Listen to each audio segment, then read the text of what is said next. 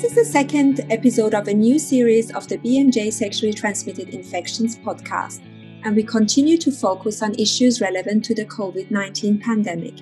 My name is Fabiola Martin, and I'm the BMJ STI podcast editor.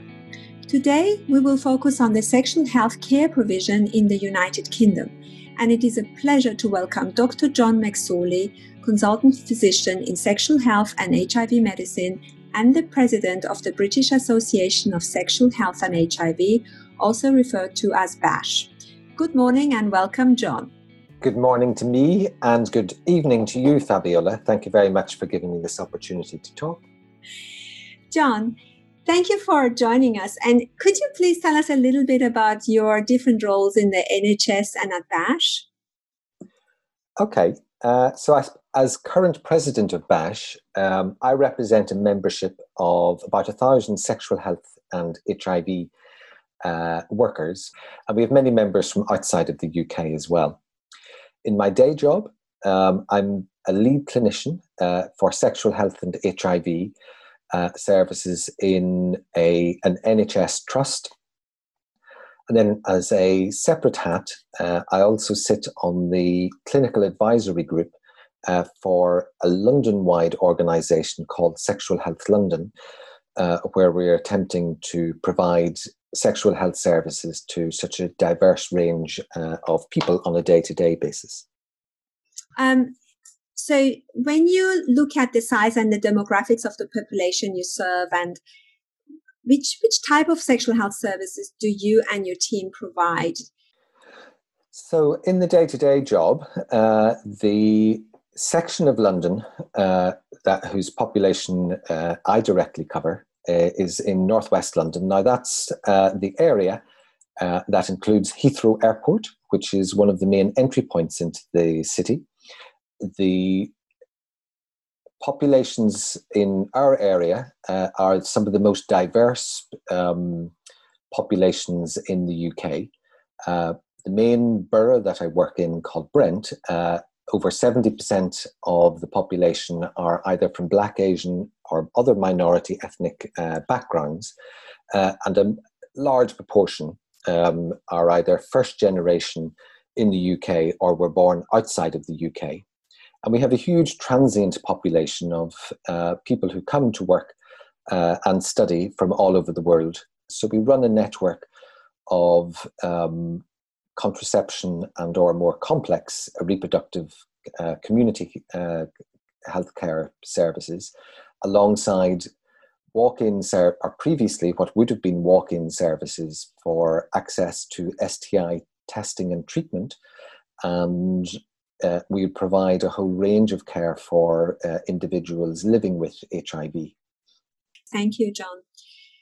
We are curious to know how the sexual health care provision in the UK has adjusted to the new reality, a highly infectious and pathogenic virus, COVID 19.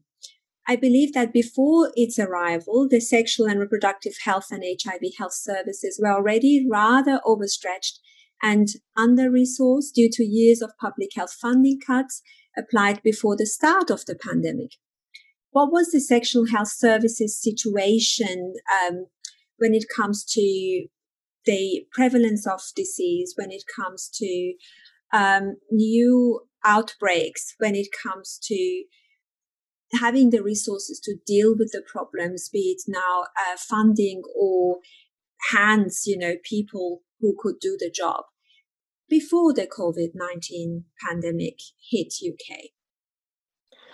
It is absolutely the case that at the beginning of this year, uh, the sexual health services in particular were uh, raising the alarm um, at every level across the country about the impending challenges that we had. You're absolutely correct uh, that uh, our local experience uh, within the UK had been years of progressive um, cuts to investment in services. Certainly within England, um, there had been a progressive uh, removal of hundreds of millions of pounds from the public health sector, uh, particularly uh, that area that was uh, addressing sort of the needs uh, of uh, marginalized populations. And that had, that had taken place under the supposed uh, political uh, need for austerity. The previous governments uh, had undervalued and undermined uh, public health services. And now that we're living through uh, an acute public health crisis, uh, those particular um, birds are coming home to roost and things are not functioning as well as they should do uh, in England, uh, in particular, in terms of the public health response at present. The, at the beginning of this year, our HIV services were attempting to provide care for the highest number of HIV positive individuals accessing care. Now, that in part is a success story, uh, but clearly, um, to maintain people's well being, there needs to be ongoing funding. We were experiencing rising contraception needs, so also at an all time high. And our gonorrhea diagnoses were at their highest for a generation, and syphilis uh, rate, were back to rates not seen since the end of World War II. And perhaps uh, our most pressing uh, topic of conversation was the, the rise and the need for antimicrobial resistance mon- monitoring. I guess this is why in February 2020, BASHH, together with Terrence Higgins Trust, published a document called The State of the Nation, which uh, gives an overview of the struggles faced by sexual health services in the UK. Um, could you tell us a little bit about that? You know, how many sexual health services exist in the UK and how are they funded and how sustainable were these services before the pandemic arrived? So these date back uh, over 100 years. There was a network of free, confidential, uh, and open access, no barrier uh, services uh, developed uh, initially in some of the larger cities and um, 100 years on growing to more or less a diverse network meeting the need the contraceptive and uh, sexual health needs of the population. Uh, in 2012 uh, new legislation was enacted under the heading of the lansley reforms potentially this was a laudable attempt to say that uh, healthcare decision making should be uh, delivered uh, on a locality basis, but in part it, it, tended to function as a means of separating public health from the rest of the NHS um, and placing it uh, off to one side. The public health, in particular, became a target uh, for budget cutting um, because things that we do uh, we protect uh, the well being of people. When we're successful, no one sees what we're doing, um, but they only miss us whenever we're not there and not functioning properly. And certainly that was a, an enormous challenge, particularly from about 2016, as the UK, the England's approach to uh, austerity hit hard, uh, where many public services uh, had their resources taken away. Um, and it's important for all public health uh, practitioners to engage with politics because politics is everything. Um, so we went along to tell our story to MPs to, about the importance of uh, addressing the rising issues of the need for contraception, the need to address uh, rising rates of STIs, and to continue to invest in our services. And that uh, immediately that uh, clinical session was over uh, two houses, two hours in the Houses of Parliament. Uh, we then went along as a BASHH representative uh, to speak to the medical director of NHS England, where we began to have our first uh, conversations about one, the challenges that were facing the sector, and two, the challenges that were beginning to appear in the background, namely uh, this virus, SARS CoV 2 uh, and COVID 19. so, to, in, that was the first uh, conversations that I had about sort of what our approaches to the latter um, uh, challenge would be. That's great that you had you had you know positive feedback or traction and people understood because I think we all understand now more and more how much the people within the healthcare force and public health sector are important, you know. And, you know, specifically related to COVID 19, were there many cases in your local area? And did did you know did it have any wider impact on the on the health services you and your team work in? Or was it you know elsewhere but you just had to adjust as well? Our area for London was at the epicenter of the initial wave. Um, the last uh, weeks of March and into the beginning of April, uh, the hospitals transformed daily. Uh, the going from having uh, one or two cases within the hospital to, by the end of the week, a COVID ward. And by the end of the second week, where one of the main hospital sites essentially had been cleared of all other uh, patients uh, and almost entirely devoted to COVID itself, with the uh, rapid extension and expansion uh, of uh, COVID ICUs. Uh, indeed, one of our hospitals was the the hospital Northwick Park uh, that temporarily became overwhelmed with the number of cases of COVID. But to their credit, uh, all the surrounding large hospitals in northwest London uh, opened up their ICUs over the course of the night in uh, such that the um, closure uh, of the service was only for 12 hours, and the major incident of being overwhelmed was stood down quite quickly. But it certainly was the case that uh, our area was very badly hit. Uh, we experienced the largest proportion of healthcare practitioner associated deaths uh, in England. Um, so I think that all of our staff currently are coping with the knowledge that some of their colleagues are no longer with us. Um, and also the experience of working on wards uh, in the very early days of COVID, uh, recognizing that uh, many patients died under their care.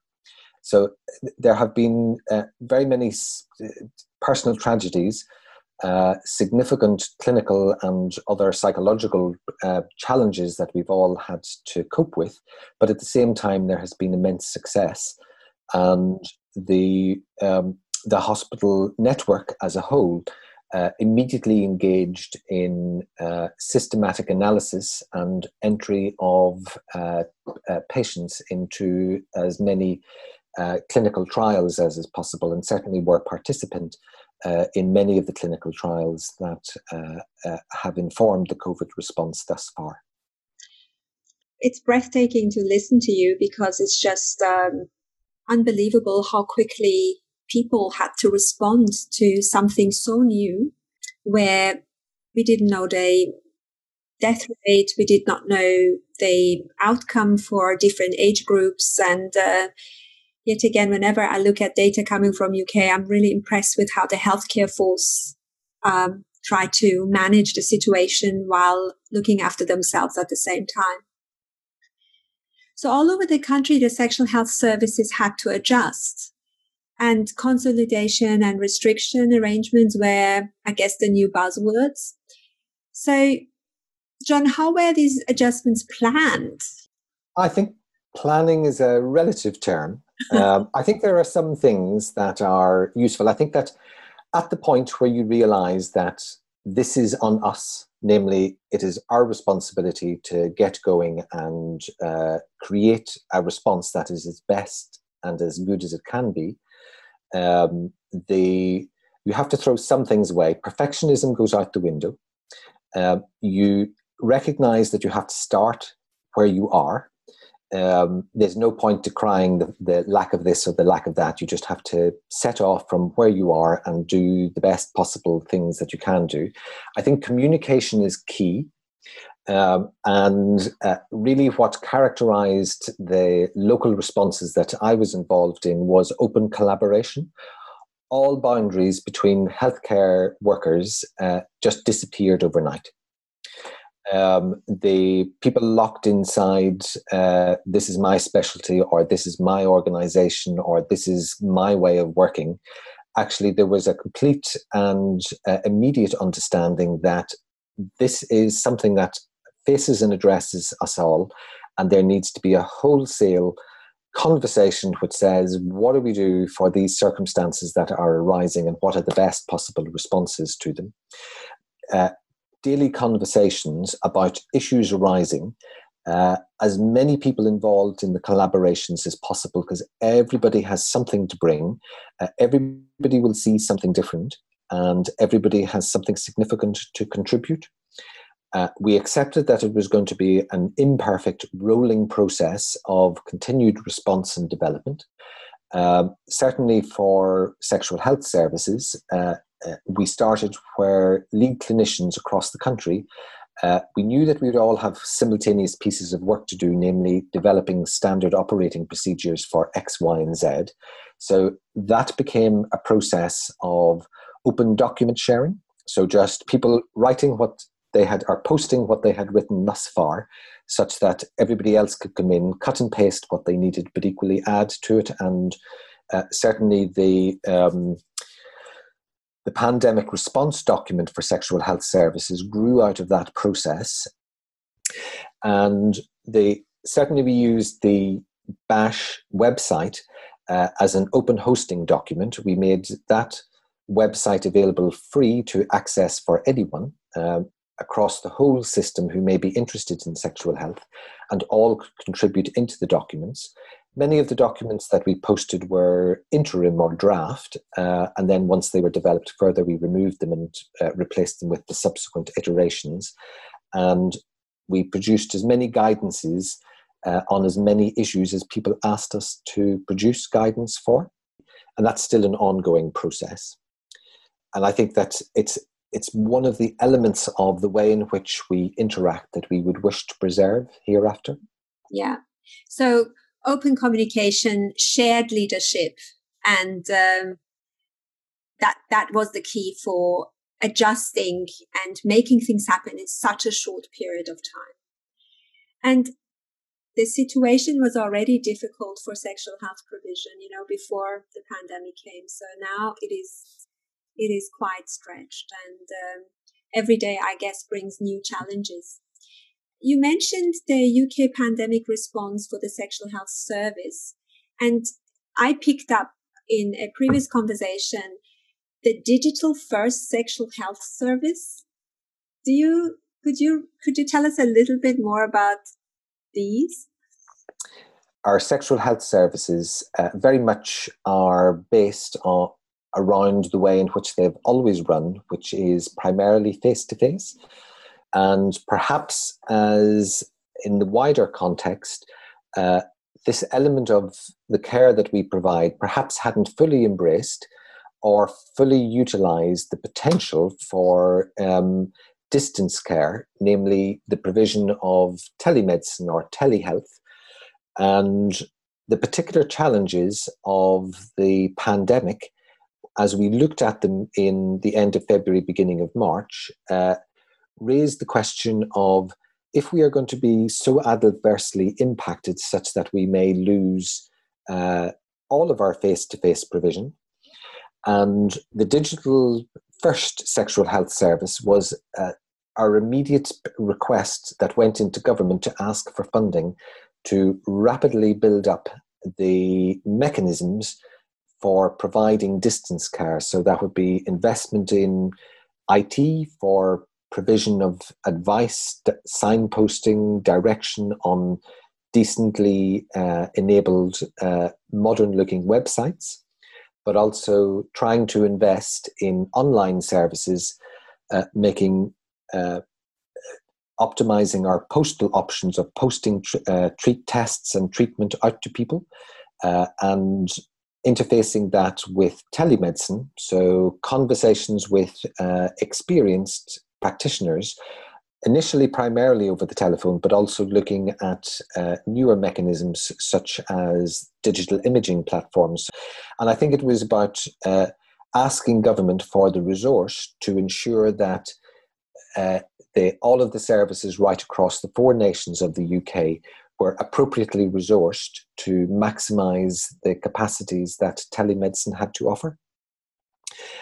And uh, that has been a partial success. The, the BASHH clinical thermometer, where we're constantly sampling services, is an attempt to hold the government to account by enumerating and uh, outlining sort of what how services have got have progressed and to what degree everybody across the country has access to the same quality of services uh, because eradicating the geographical inequalities uh, of access to healthcare is just as important uh, as many of the other issues, and this was a good opportunity to attempt to undo some of the long standing ingrained geographical inequalities that exist uh, in healthcare access. Mm. Yeah, no, we have these issues in Australia also, as you can imagine, with the big distances between big cities um, and specialist access. Um, so was BASHH able to also look at which core population these new arrangements served best um, and which population maybe didn't engage with this, you know, where maybe insisting on a face to face encounter?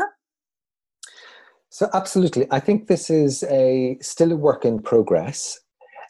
What is what was interesting was that as we were planning for the reduction of services, in fact, as the population went into lockdown, there was a simultaneous reduction in actual need for some of the sexual health um, services mm-hmm. per se. Uh, we saw uh, capacity for us to provide services drop by about two thirds, albeit at its uh, nadir. Uh, demand for services actually dropped by twofold that. So we never reached a point where we were unable to provide anything. However, the area where we became most stretched was in the services capacity to risk assess and provide uh, sexual health care to what we might call vulnerable populations. So, those are inclusion populations. Uh, so, populations that historically are disadvantaged in terms of access to health services overall, uh, but also that there were some new issues that did arise. Um, when we looked across the populations that continued to access services, we saw something very interesting, uh, perhaps counterintuitive, in that the digital natives, the under 25s, were the group who were least likely to contact uh, telemedicine services. Really? And they, which, so, which was absolutely the case some of that relates to the reasons as to how young people engage. Now, in mm-hmm. part, some of that was that they were locked down in their houses with their parents. Uh-huh. So, and perhaps, perhaps somebody else had control over their um, access to the internet. Mm-hmm. Uh, some of their parents may have been at home um, uh, interacting with them, uh, but their ability to make phone calls and or the it, it it is testament to the importance of human interaction for young people.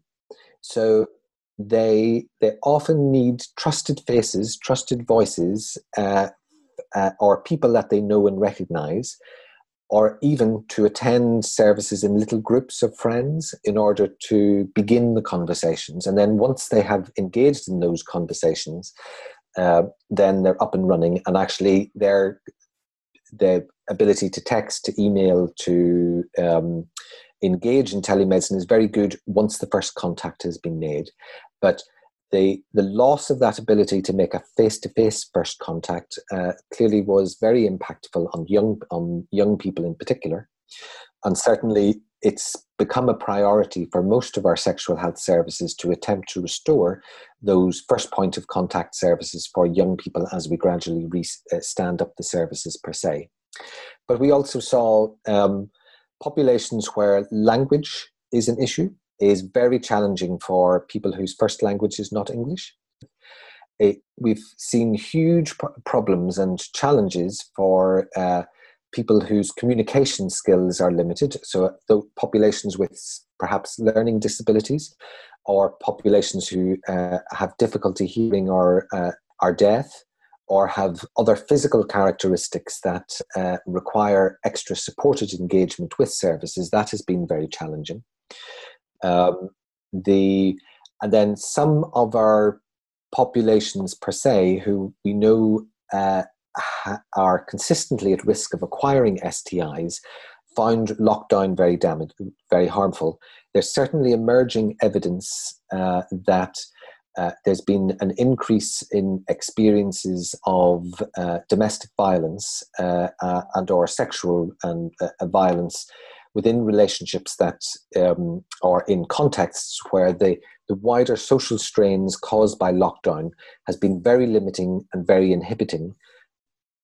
Um, we experienced uh, increased need uh, for uh, in populations con- uh, consistently at risk of sexually transmitted infections. So, particularly in some of our core populations, say our gender and sexual minorities, particularly people who had been engaged in uh, commercial sex work. So, the stress on that economy uh, has led to challenges, for example, in London, where there's greater competition uh, for commercial sex work and uh, where people engaged in commercial sex work have had to engage in either riskier practices uh, or get into more risky cir- circumstances, and at, a, at the same time unable to articulate uh, the situations that they were in for fear of uh, breaching lockdown reg- regulations. So that was a, a, a, clear problem.